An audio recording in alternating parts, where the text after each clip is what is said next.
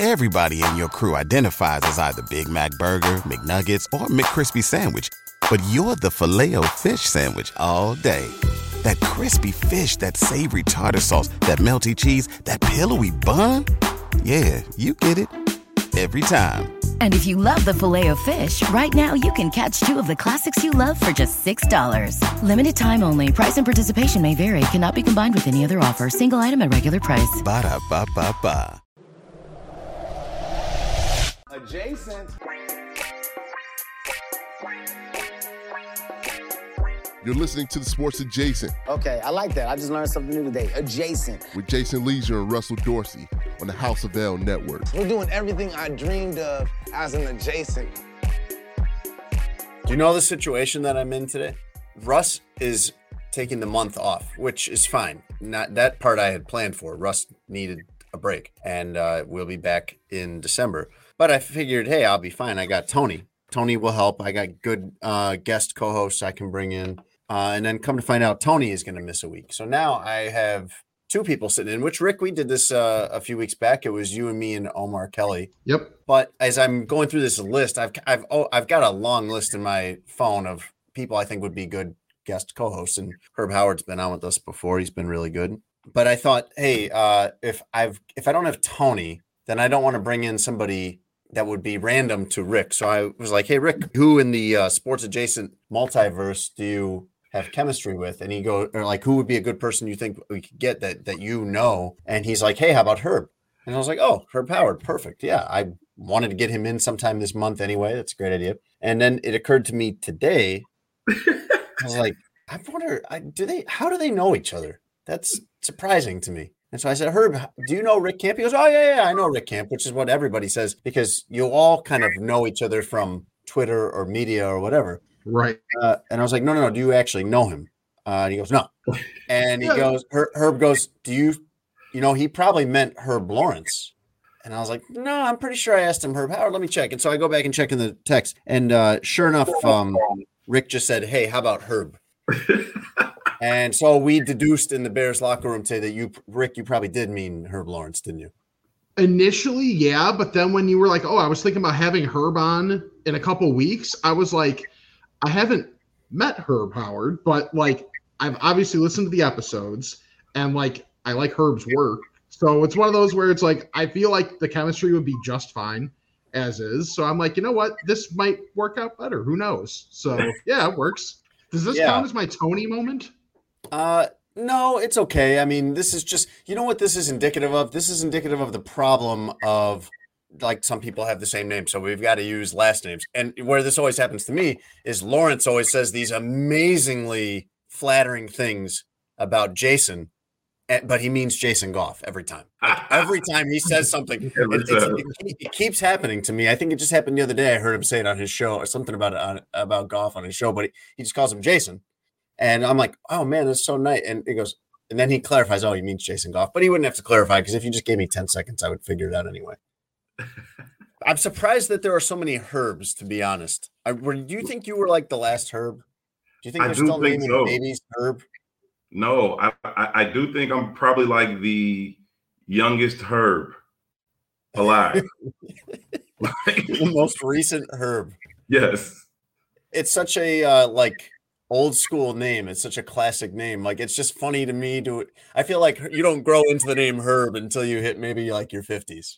Oh no, that's legit. Like I hated Like it. a growing up. baby named Herb would be like a baby named Gary. Yeah, not cool. This is I baby hated Gary. it growing up. I used to tell my mom all the time. As soon as I'm 18, I'm gonna change my name. I don't like it. I don't like it at all. It was all the, it was all of the nicknames. It was Herbie the Love Bug. It was just all the stuff, and I just didn't like it. It was Herbert. It was it was just so much stuff, and I was like, yeah, I don't like that. But by the time I was actually of age to change it, because she wasn't gonna change it, I had grown into it, and I was fine with it. So yeah, but I did not like it as a kid. It wasn't didn't meet my ear kindly. Did you have a middle name you could have switched to and gone by? You could have No, it wouldn't middle, or is your middle name like Clarence or something? Right, it's like Herbert Earl. I know it's, it's James, Oh, but no. but no, it's like none of it was cool. None of it was cool. I think my name is the opposite. I heard somebody say once, uh, no one like it was, or maybe I saw this on Twitter. I- Yeah, it was on Twitter. Somebody had responded to something I said. This was like ten years ago, and they said no one named Jason would be old enough to know what they're talking about. It would it- you don't you don't really picture like a seventy year old man named Jason. No, when so if if True. I'm the last Herbert, when do you think was the first Jason? Like 1950s, 60s? It feels like it'd be the nineties. That name feels like an well. I guess I was born in the eighties, so it feels like a like an eighties nineties. name. I'm sure that name's been around for a long time, but it seems like one that would have been popular, like you in the eighties and nineties if you were having babies. It doesn't seem like There's no historical. Doesn't seem like- Jason. You wouldn't read about somebody like coming over on the Mayflower named Jason. I don't feel like. No, Do you do you know anybody our age that's an, has an uncle Jason? No. no, no, No, no, I don't think so. It's it starts with like our generation. Jason is as far as it goes. Uncle Jason doesn't exist. yeah, I think my my name's closer to Herb's. Like you don't hear many young Ricks anymore. That's true. Rick being short for Richard, right? This is Yeah, baby Richard. Yeah. I've got the most like. But we I've call got the him most- Dick. We call him Dick. Baby Dick. I would I would rather be called Dick than Richard, honestly. Like I've I've told everybody I know, like I'm good with like some family calls me Ricky. I go with Rick. People call me Rich, whatever. I'm like just just don't call me Richard. I, I don't and then like I can't I couldn't go middle name because I have the most pretentious sounding full name. Richard Charles. Oh, Richard Charles Kemp the Third. Yeah, like That's yes, what- exactly. It, feels like I need a number at the end of that. Right. Like I need, but no, like that's like the very anti me, where it's like, Fourth generation descendant of the Duke of Yorkshire. yeah, if I, if I could be like maybe a relative of the Burger King, that's about as close as I could get for anything realistic that would fit. If you're Richard, you could go by Dick if you were just like the most confident person ever. If you like, you know, the, like if you were like Jon Hamm, you could probably go by Dick. And people would just be like, "Oh, all right, that's his name," and they wouldn't make fun. Like I feel like part of confidence is a jawline, and that's something that I don't have, and maybe that's just envy. But like if I had a jawline, I could be like, nope, Dick Chuck Camp. That's my name. I mean, you have hair. Like that's a good start. That's true. I do have hair at this point, Yeah. which at this point I, I thought I wouldn't. Judging by uh, by genealogy, didn't think I'd have this much by this point. So that's a win. No, you're doing great. You're doing great in that department. All right, let's start the show with uh, Herb and uh, Richard Charles Camp the Dick fourth.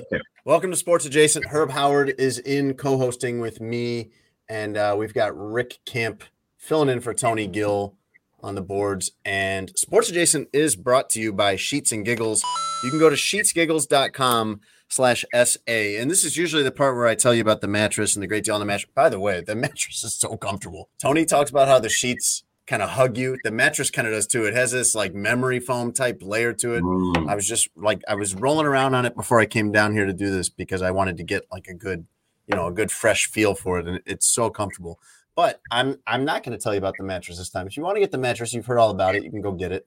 Um, but if you go to sheetsgiggles.com slash SA this weekend, starting Friday, they are doing a sale that is better than their Black Friday sale. They call it Green Friday for sustainability.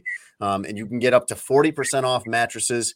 You can get up to 50% off their sheet set. And the sheets there are awesome. Uh, if you need a new mattress, this is a good place to go. But if you don't, like you will upgrade the mattress that you have just by getting these 100% eucalyptus sheets. They're silky smooth, very comfortable. Go to sheetsgiggles.com slash SA. Sports Adjacent is also brought to you by BetMGM.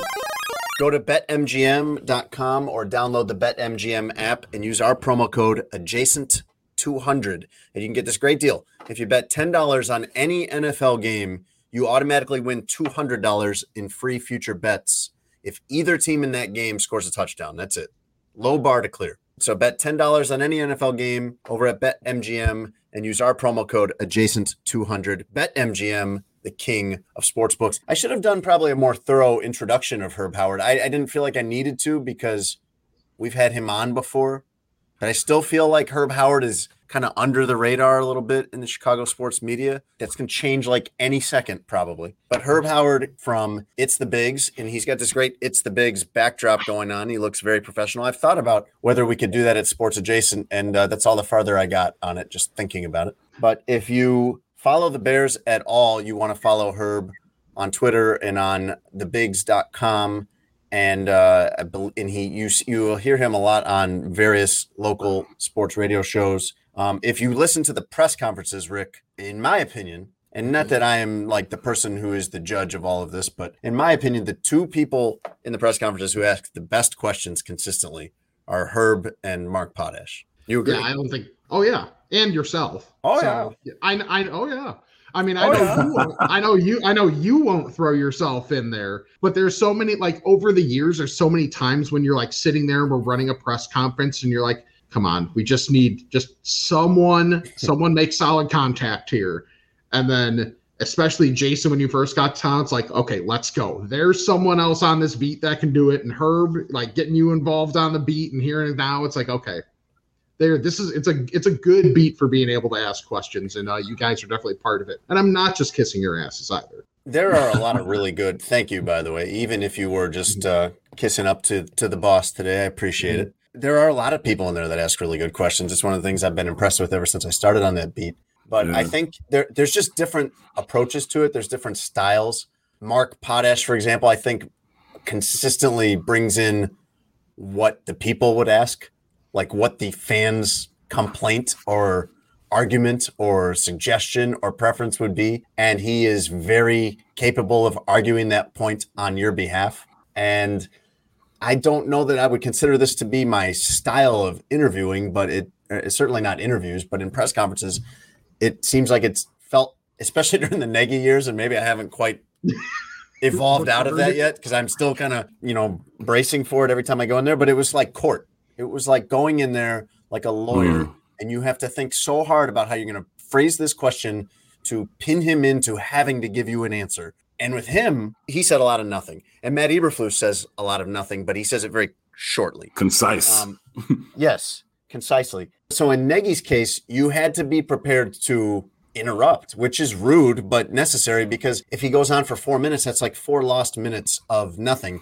And if if 30 seconds into that answer he goes off track, we we got to get back on what I need to know here. Eh, Herb, how would you describe your way? I feel like you ask with this combination of like curiosity, but also you have a lot of expertise about the game itself, and you you just get. I think other people. I think when people hear you, like coaches or players, hear you ask these questions, they immediately recognize that, and you get really good answers of them. How would you, at, at the at the risk of like tipping off all your secrets, uh, what makes you a good question asker, in your opinion? I think number one, I would say I try to be disarming, like not not like intentionally, not like trying to throw you know softballs or anything like that. I have a question that I need answered, but I also don't want it. I also want to be disarming in the way I ask you. I don't want it to seem disrespectful or anything like that because I respect what they do. Like eh, all of those guys, coaches, players. Like they've gotten to the highest level of their profession. I have a ton of respect for it. So I want to be disarming. But I think you're right in terms of I, I think I speak football. And I think that other football people recognize it as soon as they hear it. And so I think that's that's really what they're picking up on is one being disarming and two speaking their language. Are there movies from your childhood that you look back at and you're like, boy, that was stupid? I mean, if you take a movie like a 90 a classic 90s movie like The Mask, mm-hmm. like that that's not meant to be a serious drama the way that Speed and Speed 2 are. but like more recently, I'm pretty sure Snakes on a Plane was not meant to be a comedy. I think it was an Oh. accidental comedy. I don't think I saw that one. That's okay. No one else did either. I saw it because No. I thought it would be funny. yeah everybody the only thing uh, nobody watched it but everybody just knows the line there's too many mf and snakes on this mf and plane Yeah. No, I'm tired. Yeah. I think it's I'm tired of these MF and snakes. oh okay see i clearly didn't see it Samuel L. Jackson has some like great li- like uh like from Jurassic Park. Jurassic Park is a classic movie, was a huge movie, like probably one of the biggest movies of that decade. And the first thing I think of every time from Jurassic Park is him saying, "Hold on to your butts." if i needed one person to ever mf me in my life it would be samuel l jackson It would have to be him. yeah It's, He's it's the greatest great. MFer ever. It's great if you catch if you catch any of his movies on cable though, they can't let him say that. So there's Right. times where he'll he'll be like, "I'm tired of these Monday Friday snakes," or "I'm tired of these I'm tired of these monkey fighting snakes. Like it'll just be a word that starts with an M and a word that starts with an F. Let, let's ask Herb Howard some more questions. Let's get to know Herb Howard a little bit while we're on the topic of old movies. If you are watching TV and you flip around and you come across a movie like on TNT or something like that, Rick was talking about Home Alone in the break. Uh, what is a movie that you will just stop on and watch every time, even if even if you're not really watching, you just kind of leave it on in the background. Heat is Heat is a winner for me. It's got two of my favorite actors in it. You talk about Al Pacino, Rob De Niro. I think they were brilliant in it. I like the storyline. It had some absolutely phenomenal scenes, not only like action scenes, the shootout after the bank at the end. That's like classic all-time shootout scene. But even just like the scene where Al Pacino pulls De Niro over and is like, "Hey, let's go have a cup of coffee. Follow me." And they go to this little diner and they have this one-on-one thing that was just so well done. And I Heat is doesn't matter when it comes on, where even if it's on TV and it's not going to be, it's going to be edited and all those types of things. I gotta watch it, even like you said in the background. I know it so well, but Heat would definitely be one of those movies where it's like that's that's a hard stop every time I see it. What about you, Campy? The Fugitive. Oh, that yeah. I, I and it's and it's not just I'll watch it for a couple minutes. When it's on, it stays on until it's over. like there is there is no there yeah, there's no let up. It doesn't matter where it is. What about you, Jason? Well, it's a unique category of movie because it's not a guilty pleasure movie. There are guilty pleasure movies that I will watch, like uh, The Devil Wears. Prada. I like that movie, or uh, My Best Friend's Wedding. Like those are guilty pleasure movies. But then there are like these great movies that you will watch over and over and over, like, Yeah. just because they're they're great, like No Country Mhm. for Old Men or something like that, or even a lot of comedies for me, like Zoolander. I think that's an amazing comedy. Like I will watch that Yeah. over and over and over because I think that's an, an amazingly funny movie. These are like movies that you kind of like and and have seen a million times, so you don't necessarily need to be dialed into it. You can be doing some other stuff and not really paying attention. They're not guilty pleasure movies, you know what I mean? So like one for me is uh, School of Rock with Jack Black, where he's the music Yes. teacher or he impersonates the music teacher and teaches these classical music students how to play rock music. Old school, I could watch that. I could have that on in the background anytime. Uh, where they have a frat. You've seen these or no, Herb? No, Okay. And uh, Mrs. Doubtfire, classic '90s Yes. movie, Mrs. Doubtfire. I I could it put was a that on. runaway heck- fruity. I re- I recently put I recently did put that on like on an airplane because I knew I could just plug it. I could it was on the screen and they had it as an option. I could mindlessly have that on in the background and it would just like kind of entertain me here and there while I was doing some work. Herb, what is a uh, speaking of childhood? What is a childhood fear that you are still not over to this day? That you're still and you are very close to my age, I think, like mid to late thirties. Uh, what is something that you are still afraid of as an adult? There's a house not far from where I grew up, and the house isn't even there anymore. But I know exactly where it was located. And my aunt used to tell us all the time that it was Freddy Krueger's house. Like when we were kids and we would like go for a walk, she would be like, "That's Freddy Krueger's house." I don't Why know. It was kind of like this. It was like was this like little rundown it house. It, like, kind of looked scary. I don't know why she did it. I, It was just fun. She just enjoyed it. She just she just got a kick out of us like always like scurrying past this house and running past and like ducking down. And I still know where the house set. And to this day, as a grown man in a car driving past that location, I'm like, yo, that's where Freddy Krueger's house was at. Like, never mind that I know Freddy Krueger isn't even real. Somehow I know he isn't real, but I also think he lives in that house. You know what I mean? That isn't there anymore that I'm still afraid of. What is uh what is the lowest denomination of currency that you would reach into and fish out of a urinal? The lowest. Like a twenty dollar bill, yes. or no? yeah, no, no, maybe a hundred. I'm a germaphobe, Jay. I'm not I like I'm real. You're in a bathroom. There's going to be a sink and a soap right there, and then look at you. Look at you. Ten dollars, all the richer for it. But what do I do with the with the money though? Like it's soaked in urine. Well, you wash that too while you're washing your hands, but then, then, then you unload that as quickly as possible. You that's the first ten dollars you spend. That's Okay, so if I so if I go into the bathroom that's in the back of the media room at Halas Hall and it's in there and I'm like, okay, No, no, no, no, pull no, it no, no, no, no, no. That's No, no, that's no, no, not no, a no. full on. That's not a full on public bathroom. That's No, no, like no, no, no. I'm gonna come bathroom. out- This needs to gonna be like come a out- bathroom at a at a bus station. Is it No, floating down the Wrigley Trough? No, it's just it's just kind of in there, you know. I want I want to come out and I want to come out and immediately ask you for change for a 20. That's what I want to do. That's why go. it has to be that bathroom. As somebody my age, what is something that you see and it makes you realize that the world is getting away from you, that you are no longer young? Oh, that's a good For me, it's Reddit. Anytime someone brings up Reddit, because I I still don't know what it is. I know it's online. I don't know what it is beyond that. It sounds like a message board, but that I don't know if message boards still exist. That's something from 20 years ago. You know, it, I don't know if it's if it's things that I see or experience so much as it's things that I hear younger people be completely unaware of or oblivious to, like CDs or like cassette tapes or VHS or things like that. And they're like, "Wait, what?" And I saw the I saw a video on social media.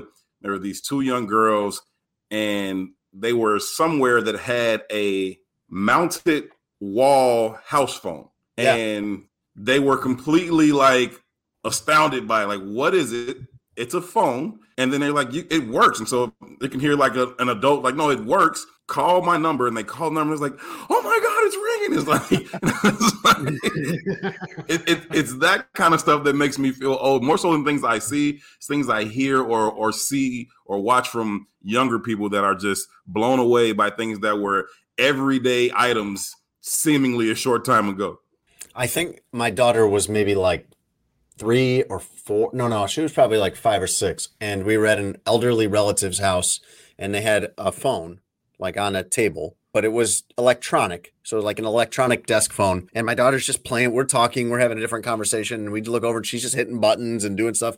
And finally, my wife goes, Grace, do you know what that is? And she goes, mm, a robot? a robot No, it's not a robot. That's what we used to have instead of iPhones. Uh, do you have Herb Howard? Do you have a nickname that you use for people when you can't remember their name, but you run into them and you're like, "Hey, Chief," or what do you use? love?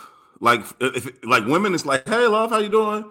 I don't know. I think guys i just kind of like i just kind of like let them figure it out that i don't really know where we know each other from. It's like this look like i'm trying to figure it out and then it's like they like you don't remember and i'm like sorry. You know what i mean?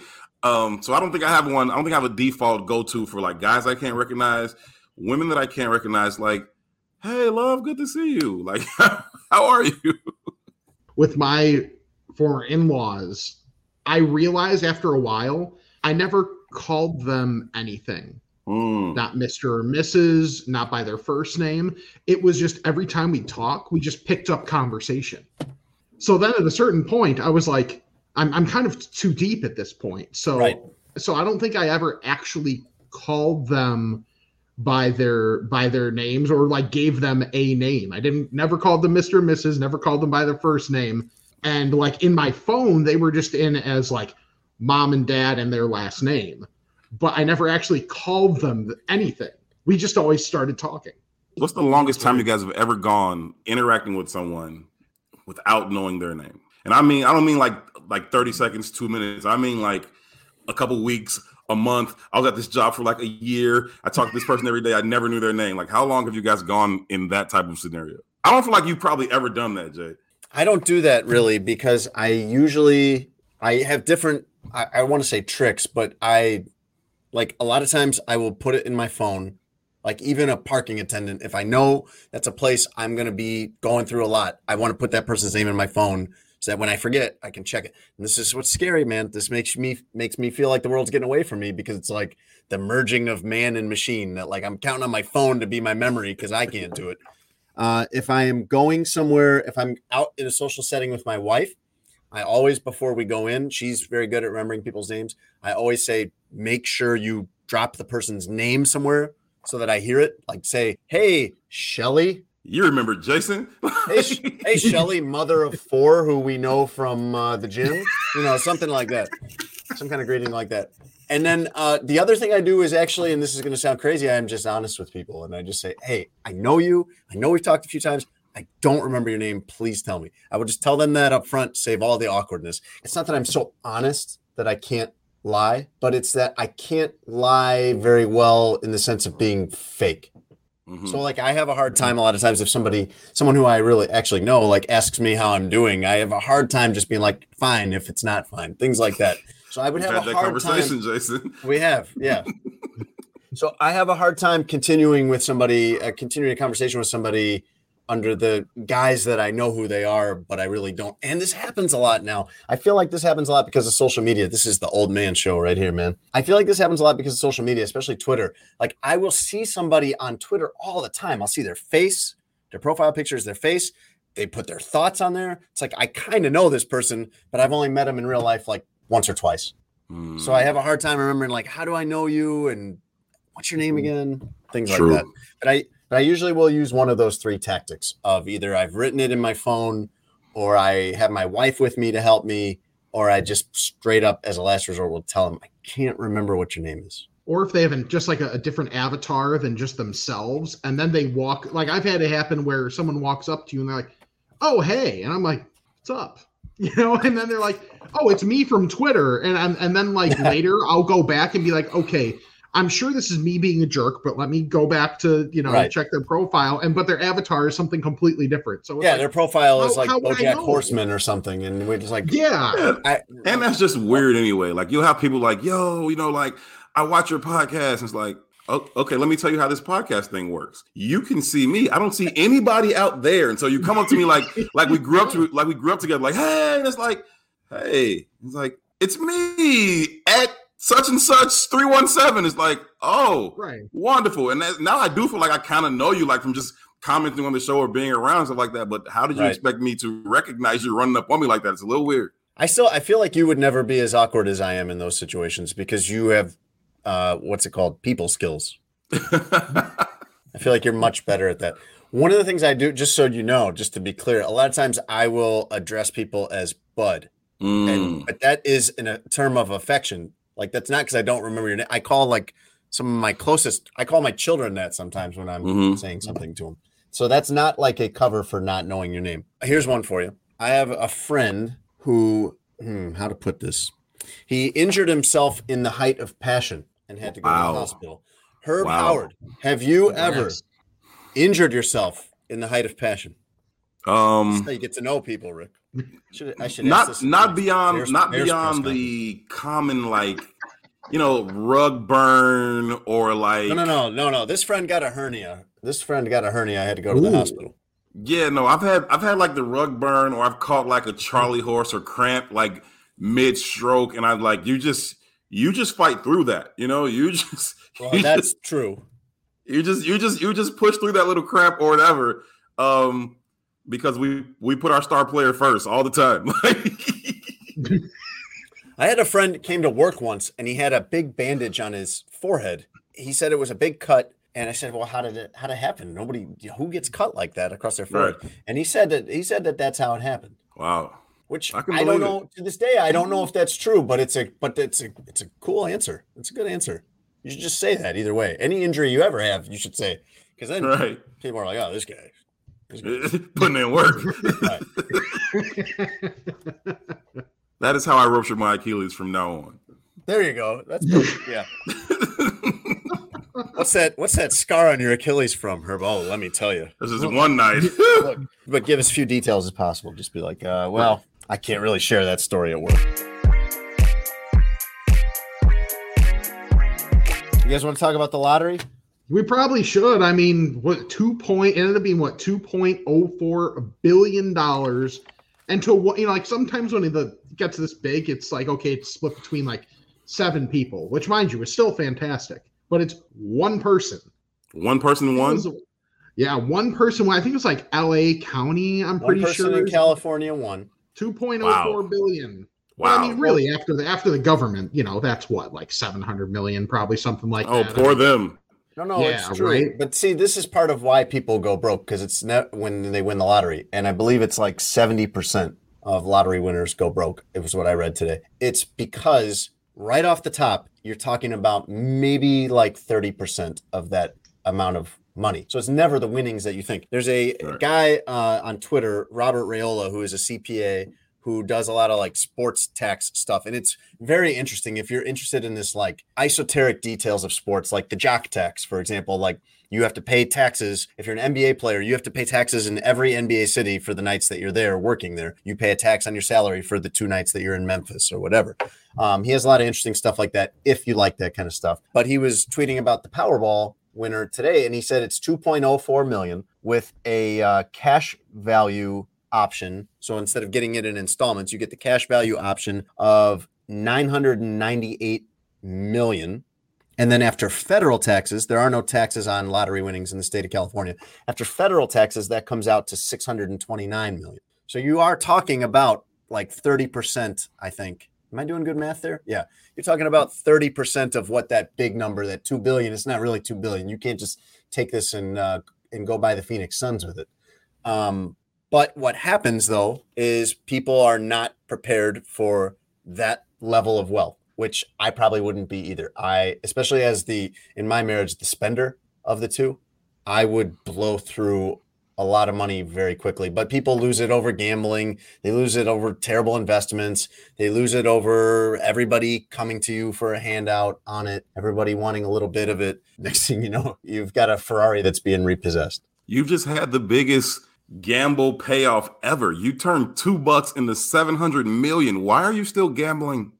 Like you you can't win anymore. You can't gamble any better than you just did. Like you hit the gamble lottery like literally and figuratively. Like you no, you're done. We're done gambling and then we're going to blow this 700 million on something else. I mean, it seems impossible. You always think who could blow through 629 million dollars, but between investments, divorce, if you get divorced, then you lose a bunch there. Like there's a lot of ways to lose $600 million. Somebody posed this interesting question to me months ago, and this was like a hypothetical that this person was using as uh, almost like what we were doing with Herb Howard, asking him various questions just to get inside the mind of Herb Howard.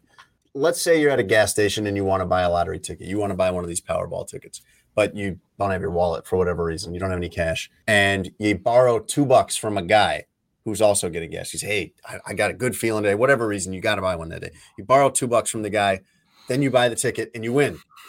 And you win, let's say, a hundred million after taxes. At the end of the day, you're going to clear a hundred million on this. What do you Two bucks.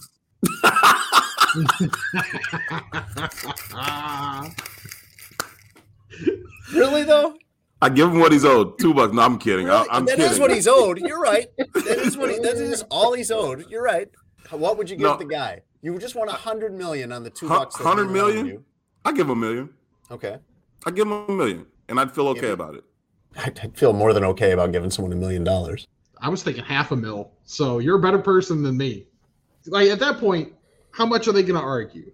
Like we're not we're not saying like, hey, you know what, two grand or twenty grand, which mind you, still awesome. That's a great day for you, by the way. Yes. Forget what forget what is going on in someone else's situation that they've won a hundred million and up. Like just think about you. You Plus have 20 been at you were at a gas station and lent someone two dollars and they brought you back Yeah. twenty grand. Like that's a Yes. great day. That's a great day for for me if I'm that guy. The this was part of a group conversation and the answers ranged everywhere from two dollars to half. Oh no, no. Split it with the guy. the half people were lying. I think both of those answers Yes. are crazy. Yes, both are absurdly ridiculous. I think if you get, I think if you, if someone lent you two dollars and you gave them ten grand, like I said, it's a great day for the guy. But I would probably feel, I would probably feel like, I, I think I'm with Campy. I think I'd, I'd give the guy one of my hundred millions. I'd give him one million. yeah. I'm I'm I'm going I'm going for I'm going for a mill, and we're good. Like you know, two dollars. That's just so extremely selfish and ungrateful and just mean. Like I, I would rather you give zero than to give them two bucks back. Like that's just not cool. Yeah. Um, and then 50 million, I think you're just lying. I don't think you're telling the truth. I think you're lying. I don't think anybody's actually doing that. I think giving someone a million would would feel fine to me. I think I could Yeah. go with that.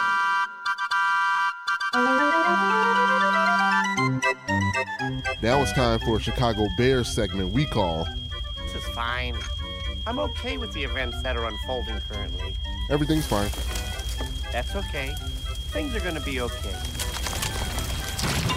Can't Campy, Tony showed you his favorite button, huh? He told you where to find it. Yep. Felt like the right time. He has caused so much havoc with that over the two years that we've been doing the show, where he either just he, he- no matter what he either hits it during a serious segment, he forgets to hit it. I, I'll tell him beforehand, hey, I got like three of these if you want to use them at different times today, because I got to have something prepared for this. and then he'll hit he'll he'll forget to hit it at all. He'll forget we even have it. There's other times where he'll hit it for the fourth time, and it's like Tony, I only had three of these, and so I got to then just try to come up with one.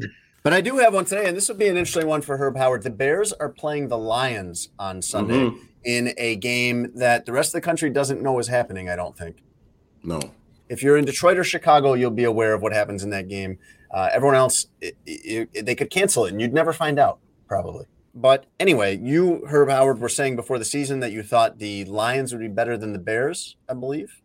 No, I was on the other end that of that. Russ's Tony- argument? No, Russ is Russ has been telling me since the preseason that the Lions were going to be good this Yeah. year. They got all these mm-hmm. signees, they have these draft picks, and they're going to be getting them. Like they're still Detroit. I don't care. They aren't going to be good. And so I've been wanting to kind of rub that in his face a little bit, but I'm like, not yet because we were talking about Bears Lions, and so the Bears have to beat them first, and then I'll be all over Russ for it. There was a line that you said in that about they're still the Lions, and that is the most, uh, that is the least self-aware thing that a Bears fan could say because post Lovie Smith, the Lions are ten and eight against the Bears, and during that time, from 2013 through la- the end of last season, the Bears and the Lions. Here's their winning percentages. Okay, Ugh. Detroit, 421 winning percentage over those years. Chicago Bears, 421 winning percentage over those years. When you're looking around trying to figure out who's the Lions and you can't figure it out, it then you're it's you. You're the Lions. It's the it's the Bears. No, I, I feel you on that, but I, it's just something Bears are three and Lions. six, by the way. Russ Russ is not yet wrong on this because he's three and they're the Bears are three and six and the Lions are two and six. And I think the Bears are like a two point favorite in this game at home. but they aren't good. They aren't good. You think you think about Detroit. They have arguably had top five all time running back, top five all time receiver, and it still never mattered. Right? They've had Barry Sanders, they've had Calvin Johnson. It doesn't even matter. Like they're still 421. They still suck. Like it's they're Detroit. It is amazing. They've been around almost as long as the Bears. They've been around, I think, 92 or 93 seasons and uh, have actually won less than the Bears, which is hard to do. which is hard to The do. Bears are but the Bears are a three point favorite on BetMGM, by the way. thank you, Rick Camp. Look at you. Mhm. You can go to BetMGM and you can bet on that game. This is not planned, but I remember the live read. You can bet $10 on Bears Lions. And if you use our promo code adjacent to 200, you will win $200 in free future bets if either of those teams scores a touchdown. I would rather be the Bears out of the two today, even with both teams sitting at three and six, two and six, you know, going nowhere this season. I, I would rather be the Bears, but um, because I think that Detroit is still like doesn't have a quarterback, doesn't have a coach necessarily. The last time we saw Dan Campbell, he was um, forgetting the rule about calling back to back timeouts and Mhm. allowing Matt allowing Matt Nagy the, the greatest celebration at the end of uh, at the end of a week in which he was fake fired but not fired but and they not s- they, they eke out a 16-14 thriller against the Lions. Uh, Troy Aikman was so incensed that he had to spend his Thanksgiving watching that game, and he should have been. it wasn't What were we game. talking about? What were we talking about before we got on this? We were talking about Powerball. Yeah. I remember being at the casino. I remember being at the casino and I was sh- shooting craps and there's this guy who like bet bet a lot of money that I would throw a high dice, right? And I threw the high dice and he won. He ended up winning like a couple grand on this one roll. And then he um so he gets a couple grand and he sends me, he throws me like a $25 chip, like, hey, thanks, and threw me a $25 chip across the table. So I'm like, cool, thanks. I appreciate that because I'm thinking like you were thinking on the on the lottery ticket, like, hey, you turned two bucks into 10 grand or 20 grand. It's a good day for me. I didn't do anything. The guy just threw me a $25 chip because I he won some money on the roll that I had. And then there's this guy next to me, and he's like, Oh, that's terrible. He you just made him two grand and he throw you twenty five dollars. Like he didn't have to give me anything. Like he like he didn't. I didn't even borrow two dollars from him. He didn't have to do anything. I was like, I'm fine with it. Like you should you should relax, man. You should relax. I've had terrible experiences in casinos as far as uh, not terrible like something bad happened, just other than just losing money constantly. Mhm. The first time I ever went to a casino, I was 19 and I was in Canada, and it, everything is legal in Canada except littering. As long as you're 19, you can do pretty much anything there. Okay. Um, and so we went to a Canadian casino uh, in Windsor, which is like just across from Detroit. And uh, I imagine that's what 19 year olds in Detroit do is they just drive to Windsor to do whatever they want except litter. And all the it was the perfect first gambling experience because I couldn't really keep track very well uh, because drinking is legal when you're 19 there too. Uh, I Oh, couldn't wow. really keep track very well of what the money was because it's like purple and blue, and you got to do some math Sure. in your head. And Yeah. it was not it was not the time for me to be doing math in my head. And uh, so I'm just like losing all this purple and blue money, and it's all gone before I know it. And then I, I'm not really sure how much I lost uh, on what, and uh, did not entice me to continue to go to casinos. The next time that I was in a casino gambling was like 15 years later. It was the first time I'd ever been to Vegas. I had uh, I was going there like every year for summer league for when I was covering basketball. So my first trip out to there out there to summer league, I'm like, hey, I'm, I want to do when we go places for the first time. I like to do what they do there in Vegas. You go there and you go in the casino, and uh, again, yeah, again, just just bleeding money. Sit down at a blackjack table. I know how to play blackjack. Let's go. Twenty dollars gone. Twenty dollars gone. Twenty dollars gone. I don't think I really want to keep playing this game. Sports gambling quick. is more fun. It happens Sports quick. gambling is more fun because you can bet money on like a Tuesday night Pistons Nuggets game that nobody cares about, and suddenly you make it interesting for yourself. Like, oh, now I really want to see if uh, you know the Pistons can cover minus twelve or whatever it is. Can I confess something really gross that I bet on tonight? Please do. Oh, Shai What a Gilgeous great, what a great premise. Yeah. Shai Gilgeous-Alexander of, of the uh, Thunder, under half a three pointer, was pretty decent plus money. So I bet it. And did you win? And somewhere, some well, somewhere either the, I, the game's still going on, and somewhere in the fourth quarter or one of the over, they're in their second overtime. He hit a couple threes. So oh man. In, That's in not regulation, you were good. In regulation, you won. I think so. That's a yeah. bad beat. Yeah, it's Yeah. I was gonna say, do y'all watch those bad beats? Those be real, real good, man. SVP is like Yeah. good at narrating those things too, and it's just like, oh, that's terrible. Because some of them are like so improbable and ridiculous, and it's like you, you got to feel terrible for whoever lost that bet. college basketball is the worst for that because it's like it, how many stoppages you can get and the players suck and they do dumb things and it's like oh yeah it's like hey bet on something where a 13 point lead with one minute to go is nowhere near a sure thing on a money line like no no i do dumb things i just said one dumb thing that i bet on i will not touch college basketball with a 10 foot pole It's crazy watching games now with the prevalence of sports gambling and just the different ways you can do it where you can bet during the game. Yes. There's there is never uh, anything that doesn't matter. There is never hmm. anything that happens of no consequence. And I always think there is. I'm like, "Oh, what does this meaningless Cowboys touchdown at the end of a 49-29 blowout mean?" It means something to somebody somebody bet, you know, at some point Yeah. during that game Dallas plus or Dallas minus 19 and that's the touchdown that helped them win. Yeah, no, I'm No with I'm, I'm with you on that. Like part of there's the game, somebody there there there's somebody's like sitting next to me in the booth and they're like watching the game so oddly and I'm like, Wait, what are you mm. talking about? And they're like and they start telling me all these things that they need to happen and don't need to happen. I'm like, yeah, okay, mm-hmm. that's why I don't do that because it makes you watch the game so awkwardly and it's like that's just weird. Like, oh, do your thing. Do your thing. Did you, did you guys parents let you gamble? This is bad behavior, but my dad let us gamble when we were kids. We On couldn't go what? Like the how? Casino, obviously. So, like, my dad had Hmm. eh, like an office pool, a football, an NFL office pool, Ah, where you pick the winners and you assign confidence points. I don't know if people still do that now because there's so yeah, they many still do that. Like one through There's- sixteen or okay. whatever. Mhm. We would do that, but never win. And my dad would ta- my dad would take us to the to Arlington. My dad would take us to the horse track, and he would let us place a two dollar bet on each race. It was I think it was my dad's way of getting to do something he wanted to do during the time where he was responsible for us. Like, oh, don't you kids want to go to the horse track? Right. He's got to pay between me and my brother, you know, forty bucks basically to Right. uh, get to count that as good quality time. And we, but we would never win that either. And I would, I was terrible at it because I would always be like, well, if you bet the favorite and it's like two to one or something like that, you're going to barely win anything.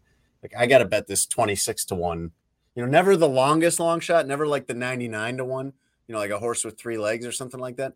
But like a 26 to 1, that's got a chance. And the one time that hits, it's going to be good, except if it never hits. What's the most money you guys have won? What's what's like your best gambling take home? I think I won like twelve hundred once at a casino, just like wow, like shoot like shooting dice, and it was so crazy because I had lost. I was I was down like either four or five hundred, and that's way past whatever whatever I ever want to lose at a casino. But I was just one of those days where I was like, I'm chasing the hundred that I just lost, and now it's two and three and like four, and I was down either four or five hundred, and it was I was down to my like I had I had no more chips. Like I only had what I had out there in bets, and uh, somebody hits a hard eight, which I had. I don't know. I had like fifty or hundred dollars or something on this hard eight, and it hit, and it was pretty meaningless to everybody else around the table. It was like 15, 20 other people around the table, and I'm like, yes, and they're like, what? And I'm like, my bad. Don't worry about it. Just like, please give me all my money back. And then so I was like a little bit above even at that point. And I kept playing a little bit more. And I think I had like a, a hot roll and I ended up winning like 1200. And I was like, that was really, really bad. And it turned really, really good quickly. And I was like, let me get out of here before I go back down that hole. Campy, what's the most nice. money you've won betting uh, Russell Westbrook over under two and a half traveling violations per game or some obscure thing like that? I did a same game parlay on, I don't remember which game of the finals uh, in the bubble when it was Heat Lakers. And I won 136 to 1 same game parlay. So it was a $10 bet that turned into 1300 and Let's I only go. remember it that vividly because I, yeah. I saved a screenshot of it on my phone just because I was that proud of it. It was like six different things to happen, like alt lines on all of them, and uh, and yeah, that that turned into that was a great day because it was. I'm watching this. It's kind of late, and at at that point, my wife was asleep, and I'm like, I'm waiting. Anthony Davis hits a three pointer from the top of the key with like 45 seconds left in the game, and that clinches it for me and I want to lose it. Yeah. So much, but I'm doing all the like right, right. fist pumping just, just air punching. Like, yeah. Oh yeah. It, it, oh, it was incredible. And my I wife would my wife would not want to be woken up for that. My wife would be like, you could have just as easily told me this in the morning. All right. Let's call some bullshit. This is bullshit. Time to call out the world's hypocrisies with bullshit. High quality bullshit. World class designer bullshit. To be sure. Bullshit. Presented by Sheets and Giggles. They just say whatever they think will interest the audience or make it appear that they know what they're talking about. And what comes out is bullshit. I Call Bullshit is brought to you by our friends over at Sheets and Giggles. And let me tell you, if you don't have some Sheets and Gigs sheets on your bed, you need to get some and this is a really good time to do it. Again, normally we're talking about the mattress discount on here, but they are going all out this weekend. When this episode comes out on Friday morning, what is that, November 11th? The sale is live. They're calling it Green Friday. It's bigger than Black Friday. It is up to 40% off of mattresses, 50% off of sheets. You got to go on and get the sheet set. I'm telling you, you got to go on and get the sheet set. You're going to love it. Just go to our link, sheetsgiggles.com slash SA. Sheetsgiggles.com slash SA. Uh, usually, Herb, if you're not around every week, you uh, you wouldn't know that this segment is usually devoted to something Brooklyn Nets related, but uh, we're going to call bullshit on, which we could probably do this week still. Sure. Because they they they kind of moseyed out of the room on that Ime Udoka. Ime Udoka like yeah. Homer Simpson going back through the bushes. Never mind. Anyway, the Colts are doing something crazy too. I, Jim Irsay is a guy who's just like he's he's running this team just on a feeling. I feel like just just on a whim. Like what seems right today? How can I be a crazy billionaire the most? And he fires Frank Reich, who went 40, 33, and one despite five starting quarterbacks in five years. So he takes this job, Frank Reich. He takes this job after uh, Josh McDaniels turns it down and backs out of it. Frank Reich takes this job thinking it's a pretty good job. We got Andrew Luck. We got a good GM there's a lot of things that make sense here. His quarterbacks year by year Andrew Luck, Jacoby Brissett, Philip Rivers, Carson Wentz, Matt Ryan, and a very, very washed Matt Ryan. If he wants to fire Frank Reich, okay. You know, Frank Reich, their team wasn't great. Their team soiled themselves in the season finale last year against Jacksonville. Cost them a playoff spot. I, I get being mad about that. Uh, but they bring in Jeff Saturday, who has never coached above the high school level. And I read a stat, Herb, that the last time, uh, his last season coaching high school at Hebron Christian High School, he was three and seven. Mm, very and uh, he says he he says he has no idea, quote, no idea if he'll be good at this job.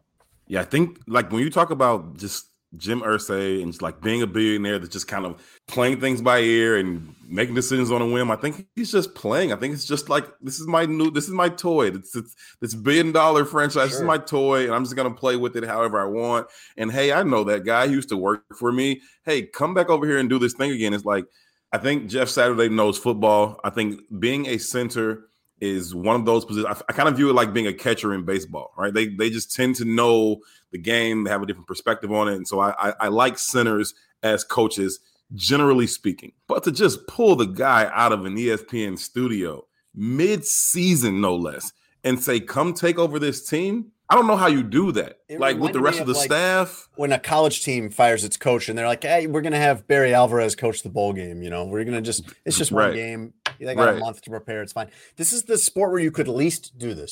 Yes. This isn't like hiring Steve Nash or David Ross. This is like he's going to go coach against Bill Belichick. Well, he won't because they just played the Patriots. But like, this is not a job you just walk into and mid-season figure it out on the fly. And I know he's got a lot of experience. He was a very good player for a very long time, but that's not how this works. No, if you do this at the, if you do this in the offseason and he's got time to come in and make his presence felt and establish his culture and you know do whatever he wants to do with the roster and those types of things, then I can I still wouldn't really agree with it, but I would give it a little bit more leeway in the offseason. To do this mid-season is absolutely terrible. I don't care how much respect the coaches have for Jeff Saturday and his playing career, the coordinators that are there, the assistants that were there, they're, they're not gonna be like, this is cool. You know what I mean? Like this is not is not okay. Is he is he gonna come in like flip the staff, bringing his own OC, bringing his own DC? Are they gonna implement a new system mid-season? Like, how's this going to work?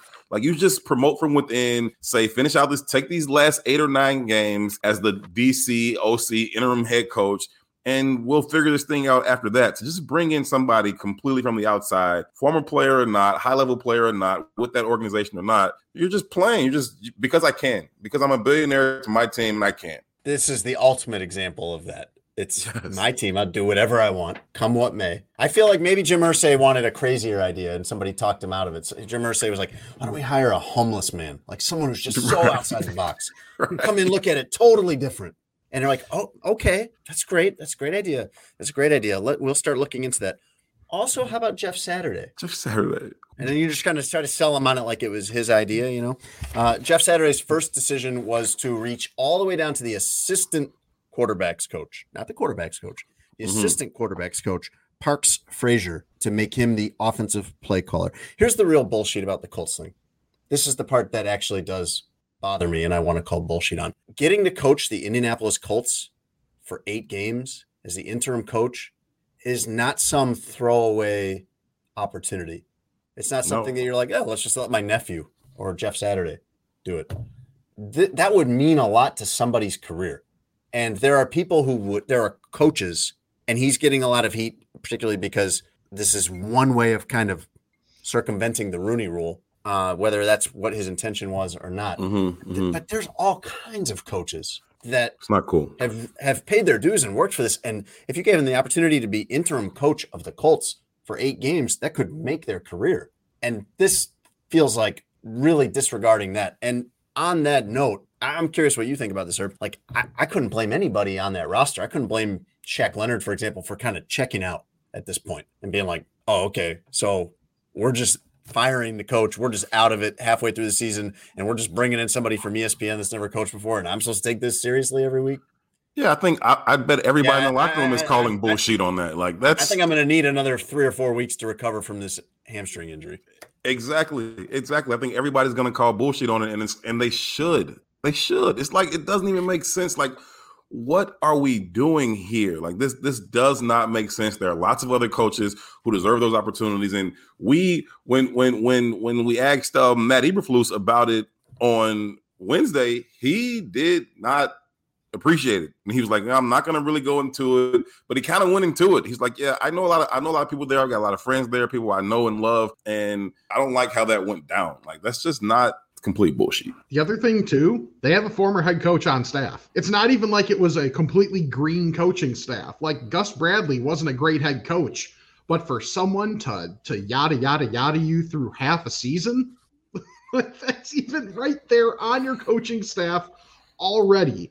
Someone that you could have just been like, okay, fine. And if they did that, like nobody bats an eye at it because A, it makes sense and b if if that's all you're trying to do maybe then in those other spots where people have vacated in their organization people that deserve other opportunities get those opportunities and you just have gus bradley there to just get you through it. It would be a hard place to work i think with jim Irsay. and this is a place where things were going so well for so long. They had peyton manning right into andrew luck practically and then andrew luck retires surprisingly and they go with Brissett and then they bring in Rivers, and then they say, "All right, no more of these stopgap one-year quarterbacks." Irsay says this: "No more of this. No more of this." I forget if it was Irsay or Ballard that says this, but Ballard has to go along with whatever Irsay. Ballard, I think everybody sure. respects. He's got to do what Irsay wants. That's still his boss, and they continue to go with stopgap quarterbacks with Carson Wentz and Matt Ryan, and now, uh, now Philip maybe bottom out now and get the draft yeah. pick that they need. But um, this has not gone well, and maybe they get what they deserve with whatever Jeff Saturday can do. Jeff Saturday, who has quote no idea if he'll be good at this. I want them to go all in on this thing. I want them to go all in. I want Peyton Manning to be OC. I want Dwight Freeney to be DC. I want like I, I, let's let's just let I want Adam Vinatieri to be the special teams coordinator. Let's go all in on this whole entire former coach coaching staff player thing and let's just see what it works. Get let Peyton Manning be the OC, let Dwight Freeney be the DC. Let's go all in on this. You, I wonder if Jeff Saturday knows what he's gotten himself into. I wonder, are we going to have to put an addendum or postscript on this, like before Friday morning, saying that Jeff Saturday has resigned because he realized how much work this is? And this is not a criticism of Jeff Saturday, uh, but this no. is so much work. This is so much work and it reminds me of like uh, Dan Dan Marino took the job of uh, team president of the Dolphins and resigned very shortly after because it's so much more work than being on TV every week and doing CBS or whatever. And the first phone call that we know of, according to Jeff Saturday, from Irsay to Saturday, even discussing any of this, was Sunday, and he was hired by was it Tuesday? Mm-hmm. So Jeff Saturday didn't have a ton of time to really like mull this over. Make, it, this isn't like he's a coach and he's got to decide, hey, do I want to take this coaching job? It was like, do I want to completely change my change my life. life. And become one of these uh, 18 hour a day workaholic head coaches in the NFL? Like, well, I hope you did, buddy. I hope that the two days you had to think about that. I hope you decided this is what you want your life to be like for the next two months. It's game week. Are they even in a bye? I think they play the Raiders this week. like, can you can you check that for us? It's game week, and you got like you change head coaches from outside of the building, and he's got he's going to come in, he's going to implement a game week schedule. Like, no, they are facing the Raiders this week, and they have a total of four more games until they're bye. No, that would have been maybe a better time to. There is no good time to do this, probably, but maybe that would have been a better time. Anyway, we we look forward to pointing out how wrong we are. We are. We look forward to two months from now calling bullshit on ourselves as uh, Jeff Saturday accepts the award for coach of the year. But look, these like this has got to be just like maddening for guys like Eric, Eric Bieniemy, Pep Hamilton, yes, even Brian Flores to an extent. Yes. And not that any of those guys were available because you can't those specifically you can't go get one of those guys off the staff that they're on. All three of those sure. guys are on a staff right now. You can't go do that midseason. You would have to get somebody that is a coaching free agent, but it got to be just like infuriating how hard it is to all those guys I think are in their 40s or 50s and haven't gotten this opportunity and here goes Jeff Saturday straight out of Hebron Christian High School. And he gets to be head coach of the Colts for 8 games to prove himself you know whether he could be a head coach or not. He's been an analyst all season. I haven't seen all of his content on ESPN but I'm willing to bet at some point he said something denigrating about this team and these players specifically. And somebody's going to find it. Somebody's going to be like, yo, look at what your new head coach said about you week four. It's too much. I don't think, I don't think it's going to work. I don't think anybody's going to buy into it. I think they are going to get rolled by the Raiders, who are not very good. But I just don't see how this thing works. If, if you change teams as a player, there's this kind of slow process, and maybe we can get you 20 snaps this week. You're the head football coach midweek. Like, come on, man. This no. Let me ask, let me ask let me ask you a question that goes. It's bullshit because it's a sponsored segment. You, it's sheets and giggles. I said sheet. Okay, good. let me let me ask you a question that goes beyond football because you make some very good points about why this is ridiculous from a football standpoint. But let let's get into like real life here. Is this mm-hmm. on Jeff Saturday to turn this down? Does Jeff Saturday no. have any responsibility here, or does Jeff Saturday say, "I've just been offered a job to be a head coach of the Colts. It's not my fault. It's not my fault. Other people have been bypassed. I'm taking this." No, it's not. It's not on him. Like I'm not. I'm not mad at Jeff Saturday. I don't wish him any. I don't wish bad things for him. I hope he does well. It's fine, right? He's a good player. All of that. It's fine. I have no issue with Jeff Saturday. It's the process and the decision. That's absolutely crazy. And so if Jeff Saturday wants to be an NFL head coach and some owner calls you like, "Hey, what are you doing?" Uh, nothing. You want to be the coach of the Colts? Sure. Like okay. You know what I mean? Like, all right, go to the airport. Like, fine. No, I don't, I don't think he has any reasonable responsibility to say, nah, that's probably not a good idea. I, I get it. They if he called me, I'd have took it too. It'd been almost as unreasonable, but you know what I mean? like, like, like ridiculous. Ridiculous. I call bullshit is brought to you by Sheets and Giggles. You can go to sheetsgiggles.com slash SA and do it now. Right when you hear this Friday morning, go on there. They're having their Green Friday sale, bigger than Black Friday. They call it Green Friday because they're a company that's very serious about sustainability. Um, you can get 40% off, up to 40% off of their new mattress, which is incredibly comfortable. And you can get 50% off the sheets. They've got regular sheet set in all different colors, silky smooth, 100% eucalyptus. They've also got the eucalyptus cotton hybrid flannel type sheets. Uh, if you want that, if you uh, you want to like snuggle in for winter. I like the silky uh, 100% eucalyptus year round because yeah. I'm someone that likes to be kind of cold when I sleep. But uh, whatever your preference is, they've got it all. They, they, not only does it feel great, it looks great on your bed. Very comfortable sheets, very good looking sheets, uh, and you can get huge discount on it this weekend. Go to sheetsgiggles.com slash SA. None of us are stranger to doing these reads and promos and things like that you know, sometimes we like the stuff, sometimes we don't. But Sheets and Giggles, legit. Like I, I, I ordered them after I was on the show and love them. And I've gone back to order more. It's like legit. Like it feels great. It looks great. It like just feels good on your skin. I like the little throw blanket thing I got, the sheets, all of it. Like this is this is not one of those things just to read just because Sheets and Giggles is legit. Like I love I love everything I've gotten from them. Everybody in your crew identifies as either Big Mac Burger, McNuggets, or McCrispy Sandwich. But you're the filet fish Sandwich all day. That crispy fish, that savory tartar sauce, that melty cheese, that pillowy bun. Yeah, you get it. Every time. And if you love the filet of fish, right now you can catch two of the classics you love for just $6. Limited time only. Price and participation may vary. Cannot be combined with any other offer. Single item at regular price. Ba da ba ba ba. When you visit Arizona, time is measured in moments, not minutes. Like the moment you see the Grand Canyon for the first time. Visit a new state of mind. Learn more at hereyouareaz.com.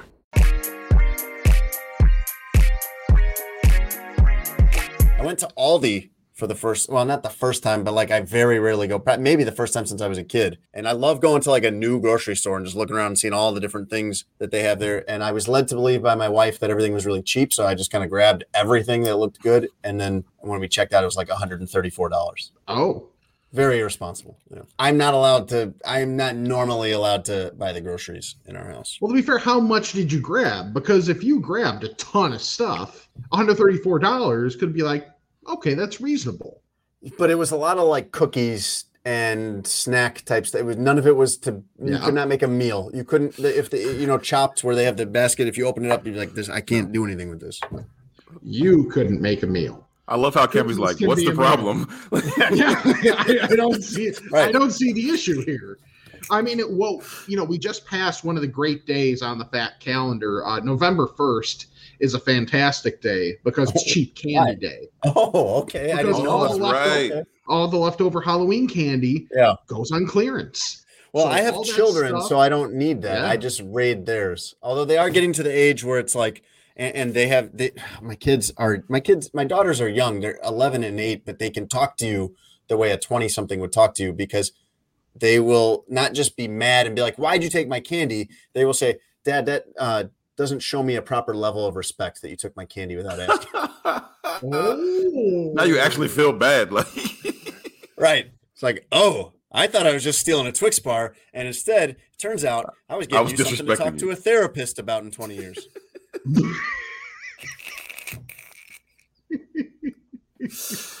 cheap candy What- day, what did you November go- one. Yeah, yeah. What did you go Yeah. raid at the? Uh, what'd you go raid at the local Jewels or whatever grocery store you shop at, my friend? Yeah, well, mo- well, I, of course I go to the Jewels, uh, but and also uh, sidebar. Yes, that bring the S on Jewels, Campy. Let's go. I believe November first is the first time you start to see my favorite Oreo varietal, which is the white chalk, the white fudge covered Oreos that are only Oh, around. so good. Yes. I, yeah, I don't think they ha- I don't think they let those out until November 1st. So not only do you go raid the clearance Halloween candy section, which at that point it's mostly like the variety packs, and you just pick the ones that have the most amount of things that you like. Like, okay, I'll take the one that might have hundred grand Milky Way, um, Twix, and but then you have to deal with the almond joys in there. It's like, okay, well, those are used as weight to make sure this thing doesn't fly away. Those aren't being eaten. Like you just kind of have to punt on at least one of the items in the variety pack. So if I can get uh, like I got myself some of the like Skittles and Starburst ones. Uh, a hundred grand is my favorite candy, my favorite chocolate That's bar. a really especially. good one. You have some really good Yeah. food opinions. You should do a podcast. Thank you. Thank you. Uh, Jay Jay Zawowski disagrees with me sometimes on these things, but I, I agree. Yeah, a hundred grand bar is essentially like take a Milky Way and then give it a Nestle Crunch umbrella. Mm. It's like that's that's Poetry. pretty much That Great way to describe it. Oh my goodness, that was beautiful. I can almost taste it and feel Yeah. the texture.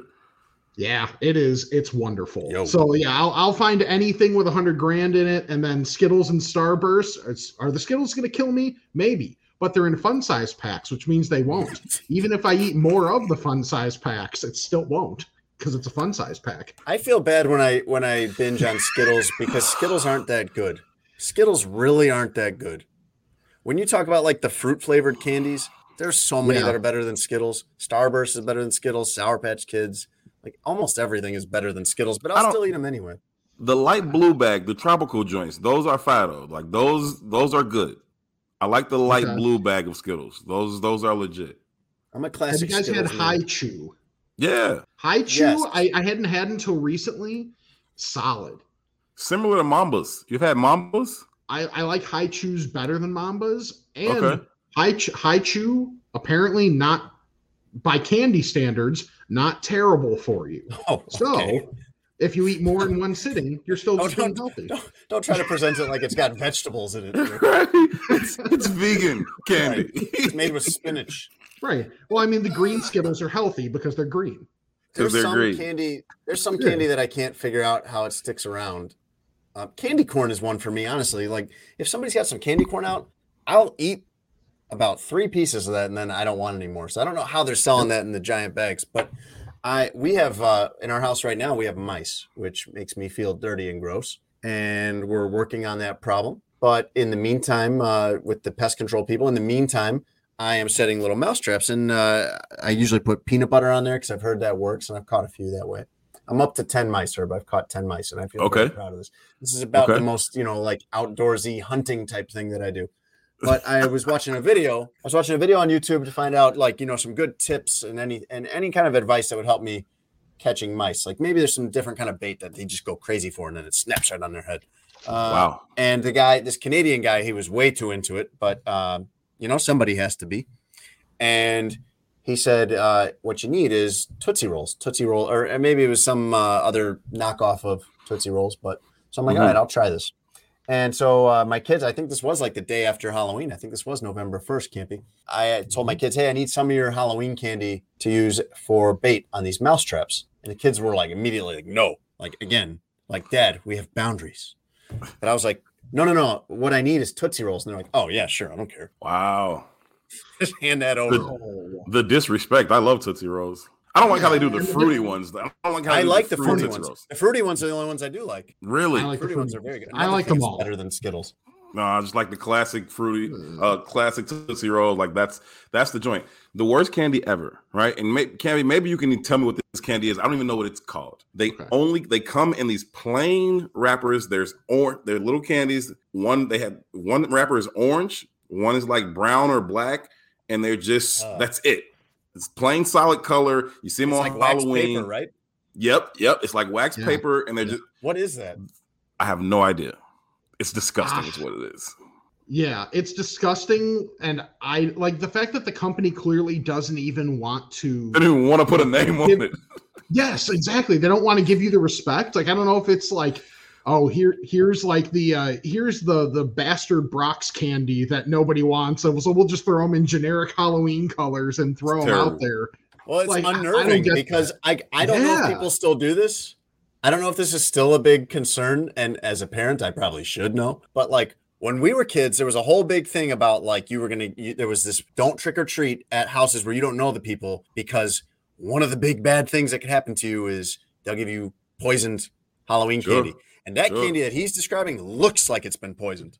It does. It, it looks Unmarked? like it's been poisoned. Unmarked, ter- unsealed they- candy. What? anything that the owner won't put their name on it, like they don't even want to be associated with it.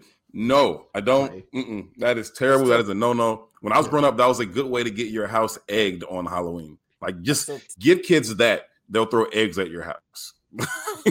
I still take it over raisins. Did you really get your house egged? Was that really? Some, or well, you were probably too smart that you didn't have that kind of candy. But was that a legitimate threat? That was just Um, something that- that happened in your neighborhood where people get their house egged. It was something that we as young trick or treaters did to people who gave us the orange and brown Really? wax candies. This is not Wow. good. This is this is disrespectful. Like I'm like your daughters now. Like you're disrespecting my my trick or treat bag with this foolishness. Like no. My uncle claims he likes circus peanuts. And mind you, he is 100% the type of person who would have maybe tried them, not completely hated them, but then because everybody hates them that much, leans into Ah. it. And that becomes his candy. But he claims to like circus peanuts. And I still don't believe him, even though I've seen him eat them for years.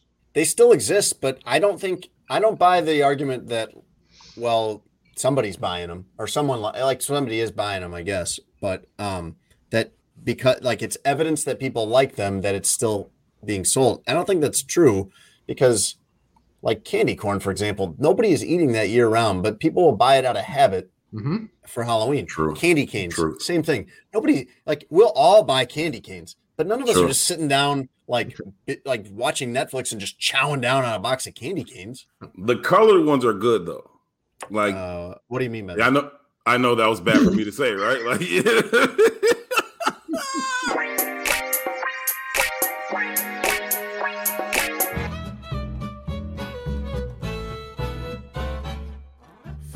Football roundup. Come on, it's time to play.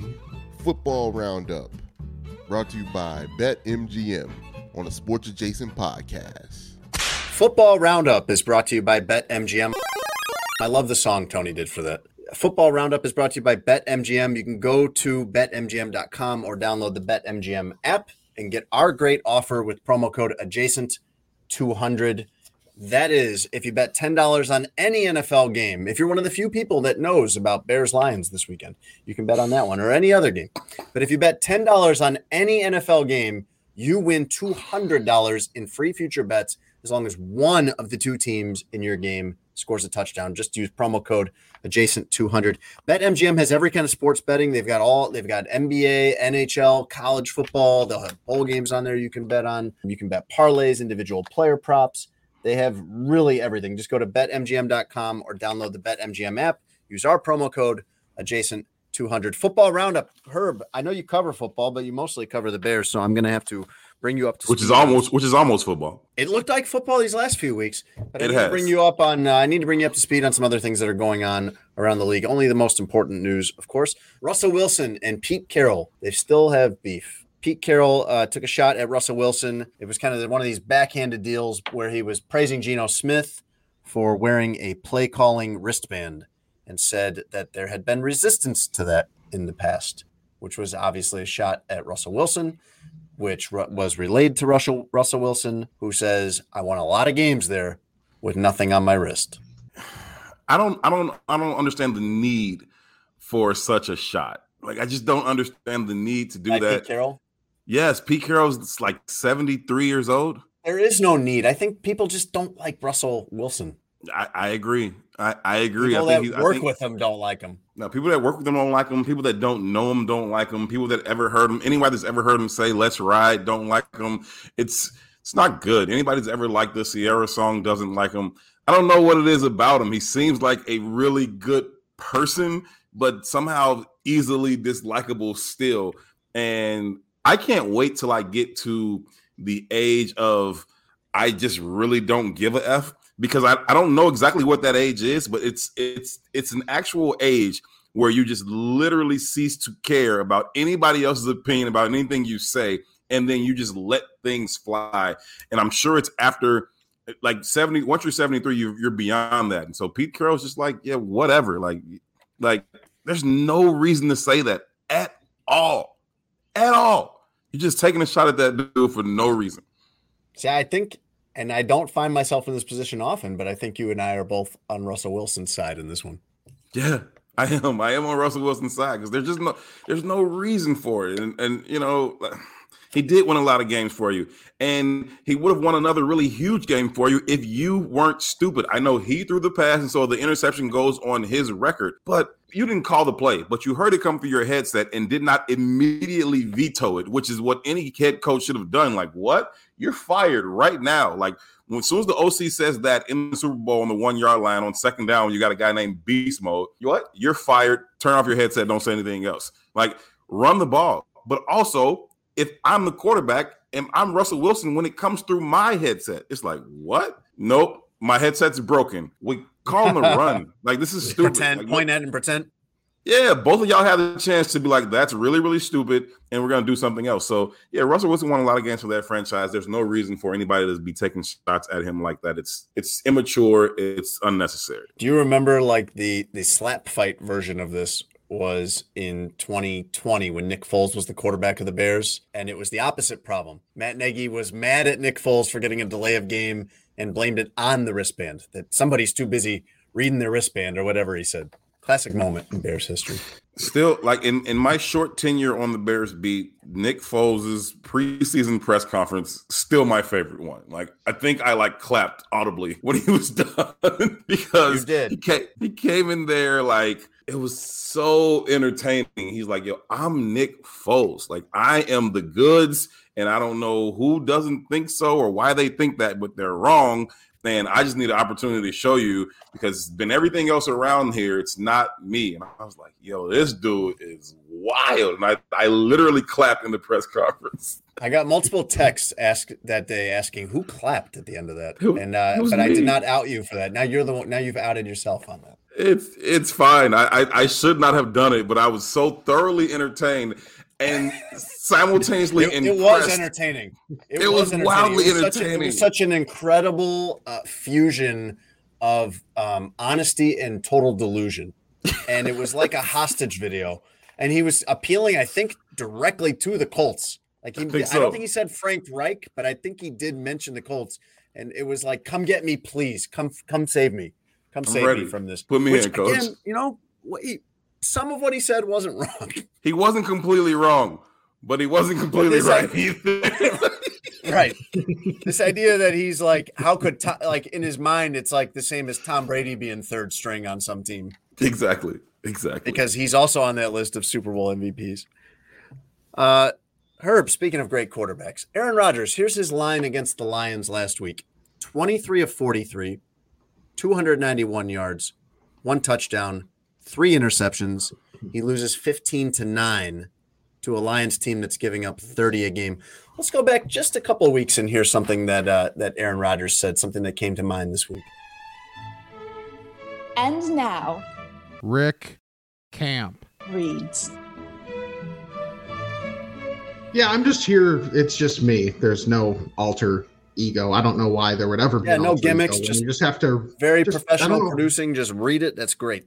It's good. Yeah, just just reading words. Guys who are making too many mistakes shouldn't be playing. You know, got to start cutting some reps. Maybe guys who aren't playing, give them a chance. My only comment on that, Herb, is hmm.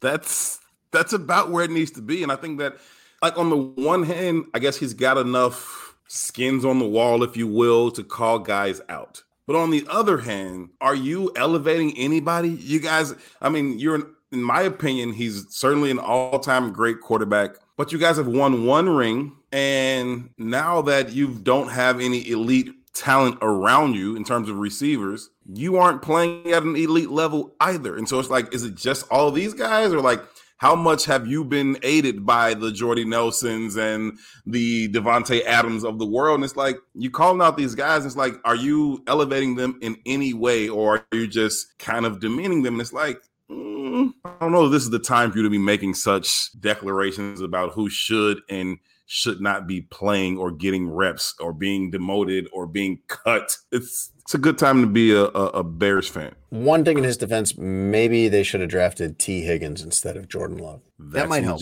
Anyway, that's legit. They thought they could do the thing again, like the Brett Favre, Aaron Rodgers thing. I think they thought they could do it again. It's like, but he wasn't at quite the end. He wasn't at the end that Brett Favre was approaching. Like I don't know what they were thinking there, and they seem to have was- never really gotten along. And It's just it's weird. Very premature, yes. I know you you covered the Bears, so you were at the game against the Dolphins. You may not have noticed this, but the cameras caught at one point in the third quarter. Dolphins coach Mike McDaniel said something to Justin Fields after a play that made Justin Fields laugh. And Mike McDaniel explained what he said this week. He said that he told Fields to quote, stop it. As Justin Fields was running for a regular season record by a quarterback, 178 yards rushing, Mike McDaniel explained it as saying, I just wanted him to stop scrambling. And it was pretty irritating because he didn't listen at all.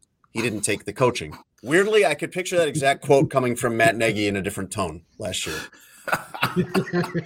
Hey, that's gold. With just a little win from the pocket tacked on on the end. Win from the pocket. I, I love that. I love that from Mike McDaniels. That is absolute gold. It's being a human being in the moment. I know this is, you know, the NFL and it's all this, it's this big business and all of that. But just to just be a human being and for one moment, like, hey, stop. Okay, stop doing that to my team. It's not cool. I don't like it. Cut it out. And I love that Justin laughed about it because it was funny. And so I, I, I like Mike McDaniels for that because it's legit. He's running all over them. And I like that the Bears are letting him do it and, and calling some design runs. They caught Bill Belichick off guard with it three weeks ago. And he's like, I went to his press conference. I was like, it's Bill Belichick. I don't know how often I'll get a chance to go to a Bill Belichick press conference. So I went to his press conference instead of Flus's. Mm-hmm. And I asked him, and I was like, yo, were you surprised at how these design runs? Most of his runs have been kind of impromptu. And he was like, yeah, we were we were a little surprised. To my surprise, he gave me a thorough answer, and I was like, "Well, cool." And so, you know, I'm, I'm, it's good to see him doing that. He was obviously on fire with his legs on on on on last Sunday against the Dolphins, but I think that's a really really cool moment from Mike McDaniel. So I like that a lot. You did the classic Chicago move a couple times in there of calling him Mike McDaniels. That's not his name. It's Mike McDaniel. Oh, didn't That's did you okay. not just did you No, not Mike, just hear me? Mike, Mike McDaniels is what he would be called here. No matter how many. Right, Did you not just hear me he won. big up Campy for putting the S on Jewels? I Right. also put it on That's all exactly what it would be like. That's exactly what it would be like. Yeah. No, that's what we do. my my dad has a, a variation of it where he, uh, if something ends in an A or an O, he switches them. So he'll refer to going, going over to Portillo's. The fact that I never made like a document of all the things callers called Mm. different players is really it's bad on me. Oh man, I'm telling you, this guy could have been Tom Brady, and my dad still to this day would be calling him Mitch Trubinsky with an N in it. Mhm. It, it wouldn't have mattered. Wouldn't have mattered how many Super Bowls Mitch Trubinsky won. He would still be Mitch Trubinsky to my dad. Herb, The Justin McCown varietals. Whew. Yes, McCown, McNown, McCown, McNown. Yeah, we Oh. got, McGowan, we got a lot of that uh, overbite there, my friend. Herb, Justin Fields, 15 rushes for 178 yards, a touchdown. Also 17 for 28, 123 yards, three touchdowns, no interceptions. I Mhm. think a 107 passer rating or something. Um, his first four games, he was one of the worst quarterbacks in the NFL statistically. Last Sure. five, he has been much, much better 63% completion rate, uh, 170 yards a game. Still not a lot there, but it's efficient. Uh, eight touchdowns, two interceptions, a 99.7 passer rating, and then you add to that 91 rushing yards per game. So, my question to you is if you look at this coldly and objectively, are you convinced? Are you sold on Justin Fields today as your franchise quarterback, or do you need to see something more to fully convince you of it? No, I'm sold. I've been on the Justin Fields train, so to speak. Like I, I think that he has all of the tools, even when the numbers weren't in his favor in terms of you know ultimate production, touchdowns, interception, completion percentage, you know under 59%, all those types of things. I was still convinced that he was a franchise caliber quarterback, an elite quarterback because he has all of the tools. You can see it, right? You see him make certain throws, you see the athleticism. Those are things that you can't really teach. He has those abilities. And did he have a lot of progress to make? Sure, he did. He still has a lot of progress that he needs to make. But in terms of having the things that you need, he's always shown the ability to have them. And so I've always believed in him. And it's good to to see other people kind of seeing it now and you know acknowledging his skill and potential. He still needs to get better post snap in terms of quickly deciphering what happens to him after the snap and how quickly can decide, oh, I thought this was zone, but it's man. I thought they weren't bringing somebody, then they brought somebody, those types of things. But he has everything you need. And I think he's got the mental and emotional makeup to handle being the franchise quarterback in a city like Chicago. I think that matters as much as the physical tools. And I think he has those types of things. And so I'm completely sold on Justin Fields. They got to get some more talent around him up front, outside, all those types of things. But I think the kid has everything it takes to be a franchise quarterback for a decade. I I, I really, really like Justin Fields as a quarterback. You'd make the decision right now. If you in some Right now. fictitious world where you had to, you had to decide right now, not drafting a quarterback. Right now, if you can get if you can get him at a, if you if you can get him at a discount for 10 years No, no, no, right no, now. no, no, no, no, no, no. That's not what it's about. It's not about going. It's not about trying to find a quarterback at Aldi's. This is about is he? Can you commit to this guy right now? Yes. Yes. Or do you need to? Or would you need to see how the rest of the season goes? No, I'm not not the rest You're of this season. right no. now. I'm good. I'm going right now. I'm going, I'm going, I'm going right now, all in on Justin Fields. I'll push my chips to the center of the table on Justin Fields right now. I'm not quite as convinced as you are. I don't think. I Mhm. think that he is where he should be, and that that is very promising.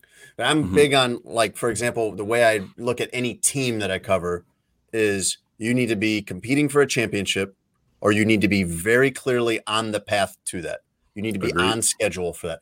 You can make the case right now that the Bears are on schedule for that because they're only two steps down that path. Mhm. You're in a full tear down. There isn't that much to evaluate yet. I would say the same applies to a quarterback with Justin Fields. He needs to be an elite quarterback or very clearly on track, on schedule to get there.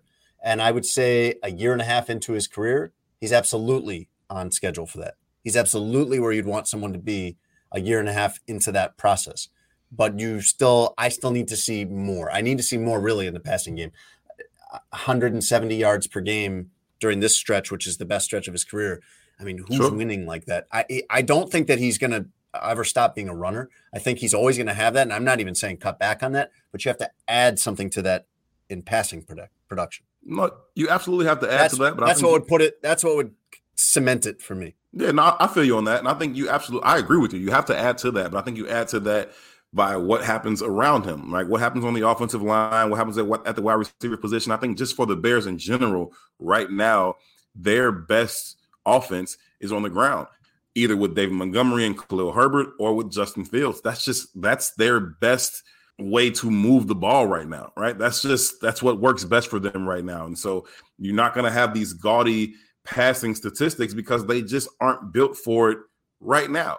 But I don't think that if they become built for that, that he is going to be the thing that stops them from actually producing that way. I think they have elite receivers. If they continue to kind of push this wide receiver depth chart down from the top. And I think Claypool kind of does that. Maybe he's your one, maybe he's your two, but he's coming in from the top. He's not coming in as you know third or fourth. Right? He's you're trying to improve this thing and push it down. Absolutely. If you can do the same thing at offensive line, and where he has a consistently comfortable pocket, I think that this the, the passing game will take off. I don't think he's going to be the thing that impedes their progress or growth in the passing game. I think he is the least of their worries. As I look at them as an offensive unit, for me, Justin Fields is the least of their worries. He's fine. Continue to build around him. I think he'll be everything that you need. I think he's the least of their worries in part because everything else is a worry. Mm. You can't point to one position group and be like, oh, they've got that. That one they can put a stamp on tight end or put a stamp on wide receiver or running back. Did you know that Justin Fields has run for more first downs than Montgomery and Herbert combined? I did not know that. I did not know that. I won't say I'm like surprised because every time they get to third and medium, third and long, if they if they're third and five to third and nine, one of two things is going to happen. So far, he's going to get sacked or he's going to run for a first down. Not ideal. You'd like for him to be able to find, you know, somebody on a 10 yard dig or come back.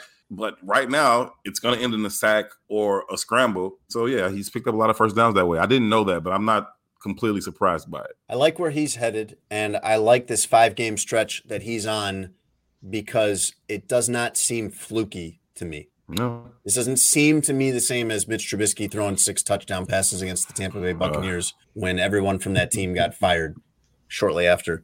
This feels like something he can do. And other teams will counter this with different defenses, his his designed runs and everything like that. But they do that to Lamar Jackson and he still puts up big numbers. They do that kind of stuff to they they take away any quarterback's strengths and the really really good players overcome that. And him as a runner, there's no doubt he's an elite running quarterback and you won't be able to take that away. You will only ever be Mike McDaniel flailing at him saying stop it. because of that and because of how well he's playing, this is the first time in a long time, man, that the games themselves have actually been fun. The Bears are three and six, as they often are. But that Dolphins Bears game the other day and the Cowboys game before that, Wildly entertaining. the Minnesota game a few weeks before, like they're fun. Patriots fun games to watch. fun. And Fun. they end in losses most of the time, but it's been a while since you got fun Sundays if you're a Bears fan. Football Roundup is brought to you by BetMGM. You can go to betmgm.com or download the BetMGM app. Use our promo code adjacent200 and get our deal where if you bet $10 on any NFL game, as long as either team scores a touchdown in that game, you get $200 in free future bets. That's promo code adjacent200. BetMGM, the king of sportsbooks.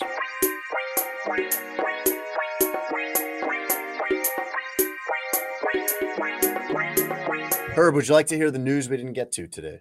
I would love to hear the news we didn't get to. That was right on script. Good job, friend. We start with the Brooklyn Nets. Uh, and we mentioned this earlier in the show. They have uh, very quietly kind of snuck out the back door on this Ime Udoka idea, on this uh, this bullshit they were trying to pull, uh, where they kind of like soft leaked this out to see if maybe people were cool with it. And it, you know, How what? this It be out they received? weren't. It turned out even in the middle of Kyrie Irving's stubbornly insistent anti-Semitism, people still found time and space to be mad about this Ime Udoka very bad idea. Uh, instead, they have hired Jacques Vaughn as their head coach, and this is not a great job. I know that um, you can't really be picky about head coaching jobs in professional sports. It's good if you can get it. Um, there's not a lot of Jeff Saturdays in the world where they just get a phone call and say, "Hey, want to come off the couch and come coach the team?" Mostly, these jobs are hard to get, but good luck with this because this is a four and seven team with all kinds of problems. And uh, I know I was thinking with Kyrie Irving, Herb, do you think his career is over after this season? Because his contract is up, so I, he's unbelievably talented. Mhm. He is a like generational talent offensively, Mhm. especially, and he's still probably got a lot left. I think he's in his early 30s. Is he even 30? Campy. Uh, but his Uh, contract his, his contract is up at the end of this year, and someone has to sign him to a contract for him to play next year. I don't know. I think that one, he's certainly there's a risk there in terms of just the PR that comes with him and all the other things that come along with him. And then also, he's just stubborn enough that I think he would be a candidate for someone who would be willing to just walk away from the game and say, "Oh, I'm not going to play for that price, or I'm not going to play for that team, or I'm not going to play under these stipulations." And I don't even know that he meets the checklist of requirements that the Nets have placed upon him for reinstatement out of, out of his suspension right now. And so, like, he's that kind of you know set in his ways kind of guy. And so I, I would place it at, I won't say 50 50, I'd say 51 49, 51 he does play again next year. But if he doesn't, I, I, would not be surprised just because of the circumstances that the team would have to be willing to take on, and also just understanding the mentality of the man that Kyrie Irving is. Kyrie is 30 years old. Yeah, I mean, probably still got five, six four, years, at least three or four really good years good ones. left. Yeah, and when yeah, and when you see him on the court, he's very good. But good player. There's a lot else that comes with it. Uh, Herb, a thief's attempt to rob a Louis Vuitton store in Bellevue, Washington, was foiled by some really, really, really clean glass.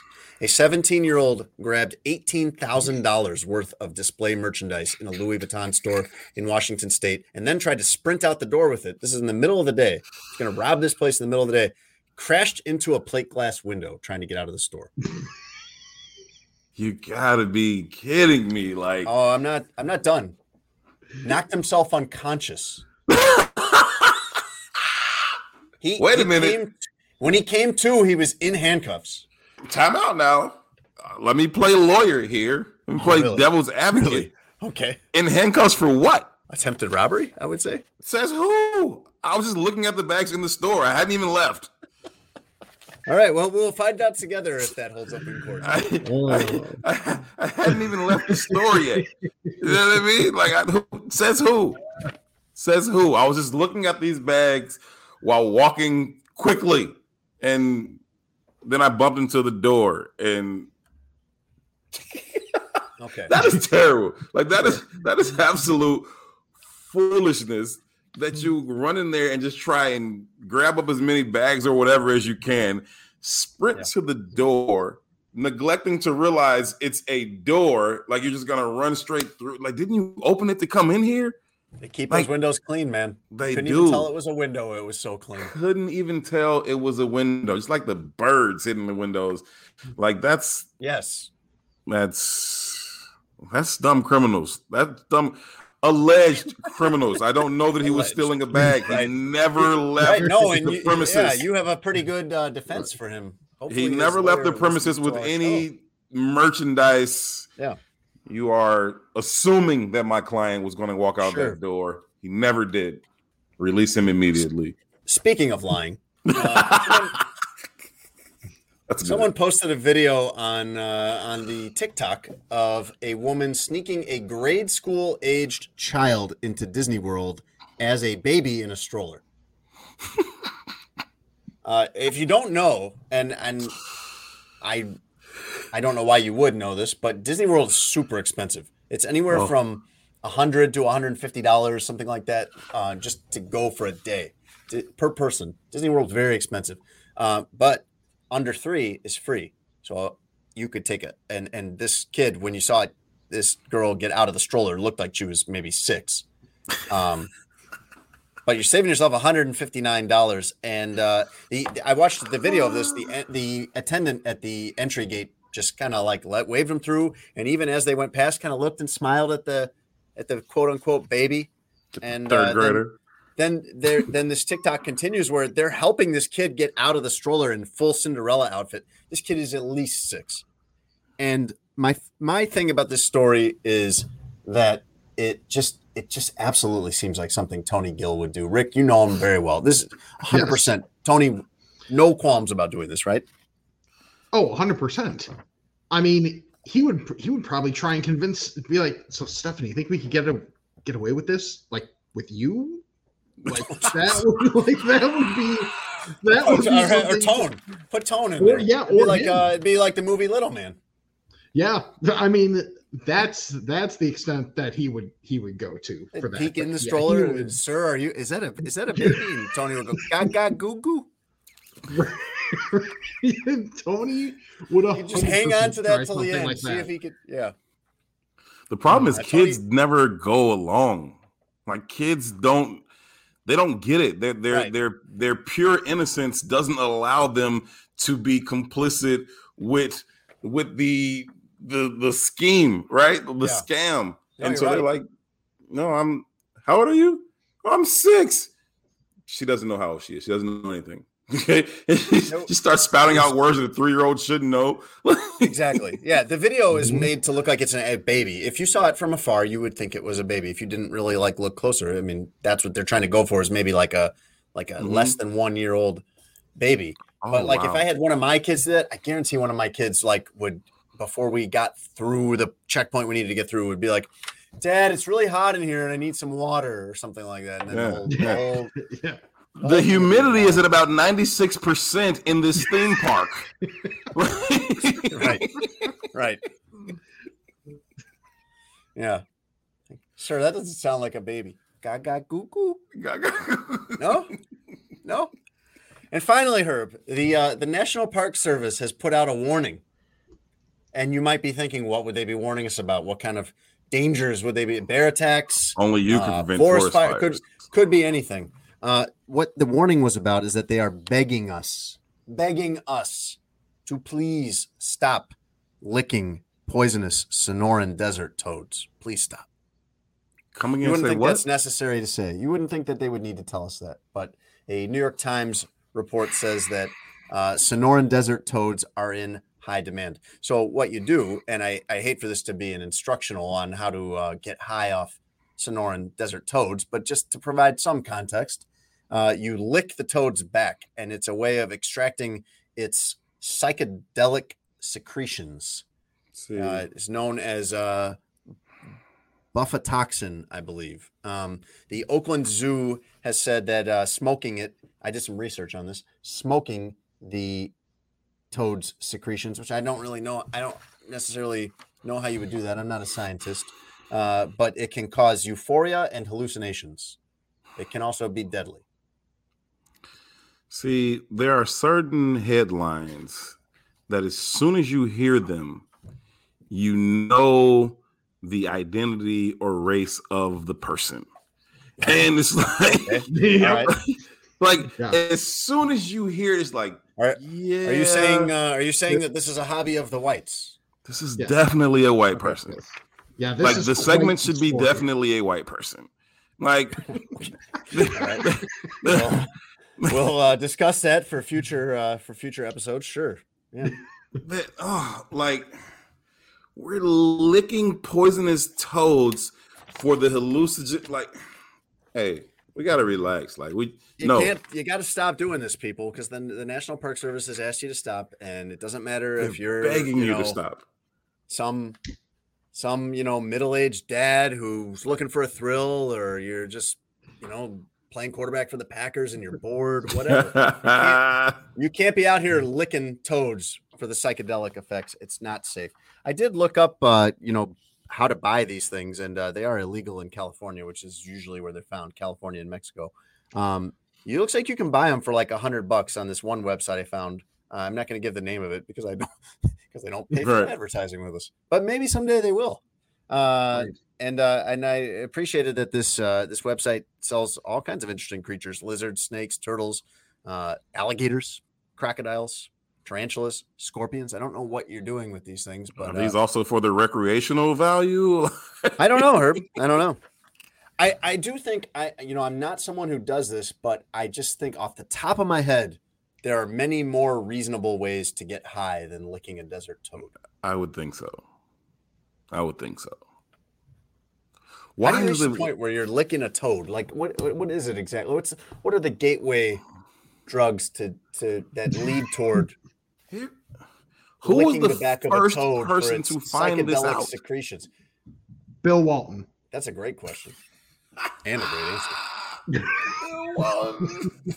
allegedly, allegedly. We don't know if that's true. Thank you for listening, everybody. Thank you, Herb Howard, for being in as guest co-host, and thank you, Rick Camp from the I'm Fat podcast for producing. Great to have both of you guys.